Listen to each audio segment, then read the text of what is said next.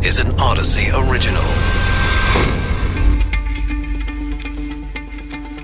This is Coronavirus Daily World on Pause. I'm Charles Feldman from the K N X Odyssey Studios in Los Angeles. And I'm Ken Charles, in for Mike Simpson. Since this pandemic began, many doctors and scientists have talked about herd immunity. No, it's not your college rock band. That's when enough people are protected from the virus through either vaccination or natural infection. It then either goes away or isn't much of a threat anymore. We've had natural infections and we've got the vaccine, but many scientists are now saying the U S may never hit herd immunity. We'll find out why and why that's important. Yeah, and, and that's been talked about almost from the beginning, right? About, you know, when are we going to reach herd immunity? Yep. And now they're going, well, maybe maybe never, you know? This whole virus has been that way. It's, wait, we're going to get to, oops, maybe not. Right. Uh, younger teenagers, by the way, they could soon be eligible for a vaccine shot, talking about, you know, getting to herd immunity here in the U S. Well, I didn't realize twenty-two percent of the American population is in that under fifteen age group. Right. That's th- that alone, if they don't get vaccines, we don't get herd immunity. So a hospital is now requiring all workers to get vaccine shots. Speaking of vaccine shots, we'll tell you where, what, and should more hospitals follow? And, and I think a lot of people listening to this are going to be shocked. I think a lot of people think that if you go into a hospital, right, if, you know, we're more than a year into the pandemic, if you're going to go into a hospital, you think, well, the doctors and nurses, everybody there must be vaccinated. But apparently not true. And you would think, listen, I trust doctors about medical things. Yeah. I trust mathematicians about math things. If the medical people aren't willing to do this, did I make a mistake in getting my shot? Let's start with herd immunity, and if we can get there, Doctor Joshua Michaud is the Associate Director for Global Health Policy for the Kaiser Family Foundation, former infectious disease epidemiologist at the uh, Department of Defense. Rob uh, Archer and I asked the doctor if herd immunity is possible here. Well, if you look at the United States, uh, we are doing a great job vaccinating uh, after a slow start, of course. Um, but, uh, you know, we have seen our progress in vaccination in terms of the pace of vaccinations slow over the last few weeks. And part of that is due to the fact that we have uh, pretty much reached most of the people who are enthusiastic about getting the vaccine. So that leaves people who are on the fence or are waiting to see about getting vaccinated. And then, of course, there's the portion of the population that it ha- it will not want to get a vaccine and say they definitely don't want to be vaccinated. Um, and also, of course, we know that um, there is a significant portion of the population which is not yet eligible to be vaccinated, those under the age of sixteen. Uh, so that comprises about twenty-two percent of the population. So if you think about the twenty-two percent of kids, the uh, portion of the adults which don't want to be vaccinated, um, you know, you get a fairly significant chunk of the U S population that may not be vaccinated in the near future. And that, I think, is the concern that we might not reach this uh, magical herd immunity level of, say, over seventy or eighty percent of the population vaccinated. And that's really the concern here. All right. So if we could get everybody vaccinated, uh, wouldn't that essentially just knock out the coronavirus? We wouldn't have to worry about it again. But if we are faced with this other situation where if we get everybody vaccinated except the, the hardcore people who do not and will not ever get vaccinated, will that mean that coronavirus is going to stick around for a while? Yeah, so herd immunity really refers to the idea that the virus wouldn't be able to find susceptible people to infect. Um, and even if a person arrived, uh, you know, from someplace else in a community who, who was infected, they wouldn't run into anybody who was susceptible. Uh, so the higher the population immunity level, the less likely such a ch- uh, encounter is, is, is going to happen. So when you don't reach a high enough immunity level, you might have instances where people do come into contact with susceptible people. And, and you know, I don't want anybody to take away this idea that herd immunity is like an on and off switch, that once we reach it, we're good. Uh, and before that point, we're not good. Um, it, it's going to be uh, definitely an effect, and I think we're already seeing it, uh, as we approach a higher and higher level of population immunity. Fewer and fewer cases are seen, uh, and we're going, I think, to see a, a significant decline in cases in the United States because of the vaccine-induced immunity. So in the future, it, even if we have this portion of the population which isn't vaccinated, uh, we might see a few cases, sporadic cases here and outbreaks here and there, but nothing like the surges that we've seen in the past year. Um, and, and, and that is a great news story, actually. So people, though, need to get sort of out of their heads this notion that the coronavirus is going to, anytime soon, vanish from the the face of the earth, certainly not in other parts of the world where the uh, infection rate is continuing to climb. This is something that we are going to be living with in one way or another for quite some time, isn't it? It does seem that way, uh, given what we've said about reaching uh, high levels of vaccinations and the fact that many other countries still, uh, you know, won't be able to vaccinate their populations because they don't have access to vaccines. And of course, there's the risk that we run as more and more uh, infections are out there, that mutations and variants of the virus develop that can evade immune systems. Um, and so for all these reasons, uh, it's likely that we will see in the United States, um, you know, sort of low level numbers of cases, hopefully among the people who are uh, lower risk, and because we've vaccinated the people who are at high risk, like the elderly, people with certain conditions, uh, you know, so th- to get to the point where we're completely eliminated from the United States seems like a stretch, uh, even if we vaccinated a very high number uh, level of people, because we, we, we do know that this is a contagious virus. Plus there is the entire Uh, problem of, of international travel and uh, potential for spread that way. So yeah, it's going to be a long road, uh, and for the foreseeable future, we're going to see cases, but I think at a very much lower level because of our vaccination program. Thank you, Doctor Joshua Michaud, Associate Director for Global Health Policy for the Kaiser Family Foundation. Pfizer now submitting all the paperwork for emergency use authorization of its vaccine for kids twelve to fifteen years old. Results look really good from the trials. So when will Shart start going into arms? Doctor Norman Baylor is president and C E O of Biologics Consulting and a former director of the Office of Vaccines Research and Review at the F D A. Charles and Rob asked him if there's a chance kids younger than twelve will ever be getting vaccinated.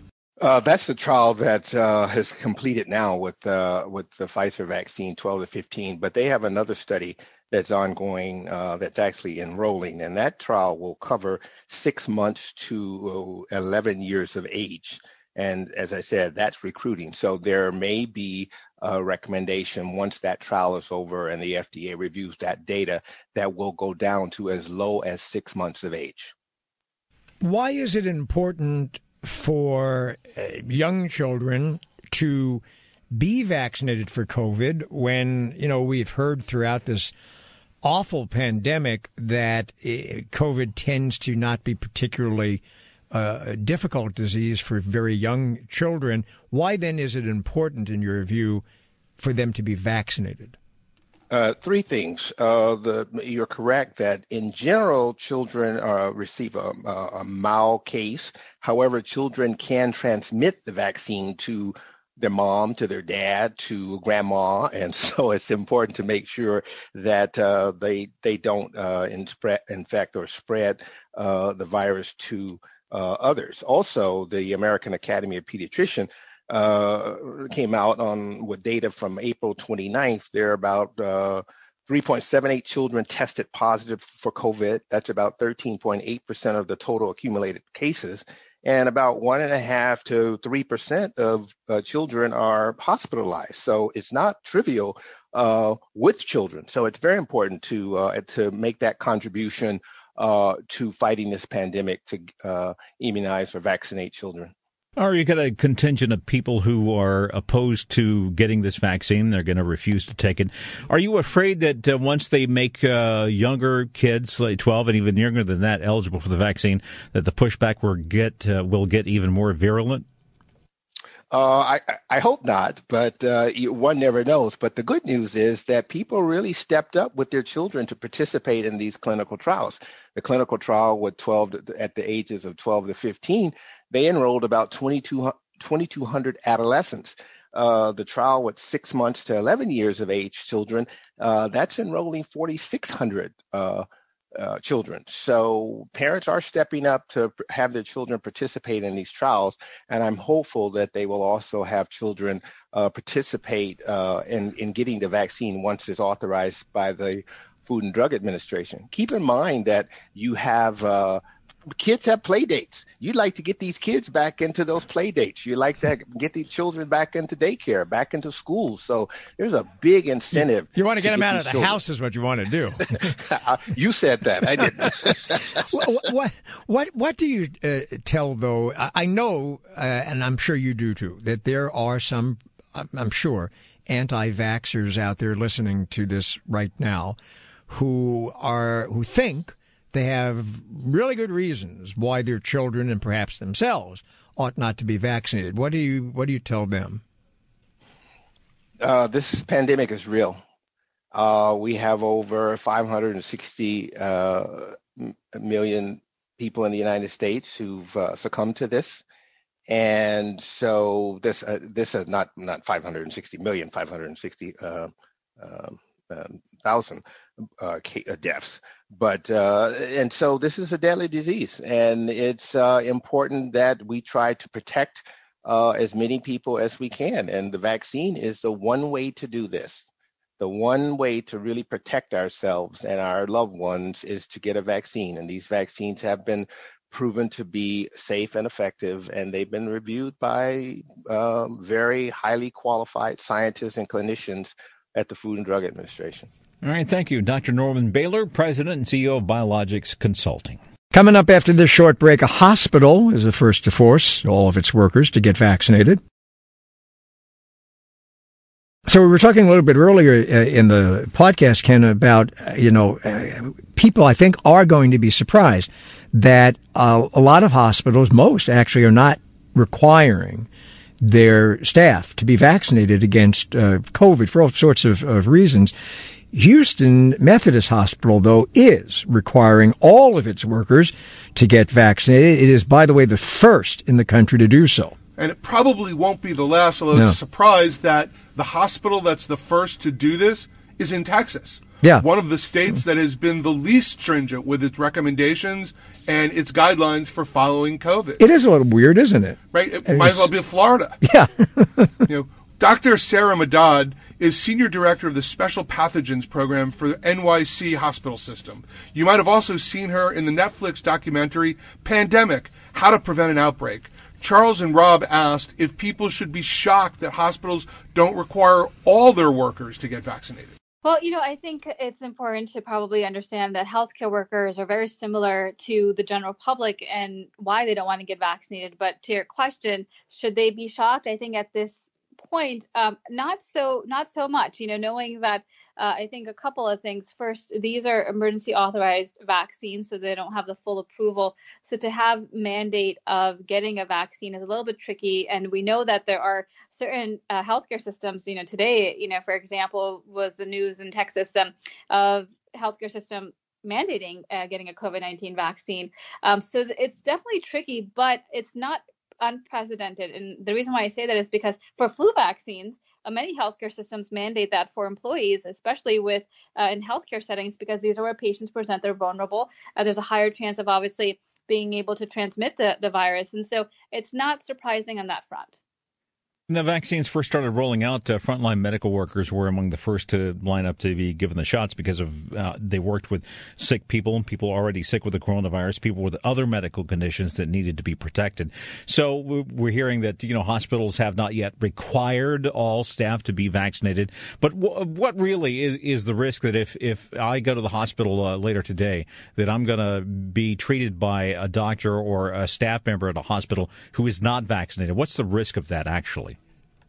Well, you know, first, healthcare professionals are wearing personal protective equipment, and so the risk of transmitting, uh, you know, the, the virus to others while the risk is not zero, it's still low, be- given the, the precautions that are taking place with the administrative controls, the engineering controls, um, you know, and the various P P E that's being worn. But at the same time, you know, if you're looking at the survey and the stats, you know, a good half percent of frontline healthcare workers, or about forty-eight percent based on the most recent polls, um, have not received a COVID nineteen vaccine, despite being the fact that they are in direct care of uh, patients. Um, and so that is very concerning. And if you're looking at some even more recent poll results, you're seeing that about fifty-eight percent of employed healthcare workers said they would support getting a mandate for employees uh, who work with patients for the COVID nineteen vaccine. And forty-two percent said they would oppose such a requirement. And within that forty-two percent, uh, that that percentage had mentioned that sixty-five percent of them said they would quit if it was a condition of employment. So it's definitely a tricky subject, but there are ways to um, look at increasing vaccine uptake and building confidence in vaccines without mandating it at this moment. And many of us are doing that in these healthcare systems. There's educational efforts, there's incentives, there's also an opt-out type of option. So many of well, many yeah, are pursuing. Uh, but there's also another option too, which is if they don't want to get vaccinated, you fire them. So if it's a, exactly, so if it's a condition of employment, then that would require, that would result in suspension or being let go. Um, I can understand the pushback. Uh, it, it, it, maybe you're not an ex- expert in this, but uh, because these are not officially approved, they're emergency approved. Could someone make a legal case for you can't make me get a vaccine as a condition of having a job here? You know, certainly I think an attorney would have to probably provide some more insight, but certainly since these are not fully approved vaccines and you would still require consent since they're emergency authorized, it would be, uh, you know, you're, you're in a sticky situation. But, you know, I I think at the end of the day, no one has a right to spread COVID nineteen, especially if you are in a situation where you are at higher risk of giving it to others that are vulnerable. Um, and that goes Hold, that holds true for all routine immunizations that we have, whether it's measles and other vaccine-preventable diseases. Nobody has the right to spread something like COVID nineteen that's deadly to other people. So we want to make sure people get vaccinated, even without a mandate. All right. You might want to get that. I think somebody's calling you. Uh, Doctor Sarah Madad, thank you for joining us, Senior Director of the Special Pathogens Program for the New York City Hospital System. New Jersey may have found the best way to encourage vaccine holdouts to get a shot. If you get your first dose this month, I love this one, you get a free beer. It's called the Shot and a Beer program. That's a Boilermaker. Yeah, thirteen brew. It's great. thirteen breweries in the state are taking part, and they're offering the free beer. Now, obviously, you know, it's not just for people. It's just for people rather twenty-one and older. That's what they say. Yeah, right. I, I wonder how many people are going to, right? Yeah, they're going to go, yeah, I, I'm I'm twenty-one. Uh-huh. Uh, people have to show their vaccine cards as proof before receiving their uh reward. So not only does New Jersey have the best pizza in the United States, oh, according to Food and Wine magazine, yeah, but it now has a beer and a shot to wash it down with. Yeah, I'm not. I don't. I don't buy it. I'm sorry. I don't. I just don't buy that. That you know, story is for another my, day. Yeah, my mind's closed to that one. Uh, you yeah, can, Food and Wine magazine says New Jersey has the best pizza in the United States. Yeah, but they also they also say Connecticut has the third best pizza. I wouldn't have a scrambled egg in Connecticut. No, you're right, and I. I wouldn't have a pizza in Connecticut either.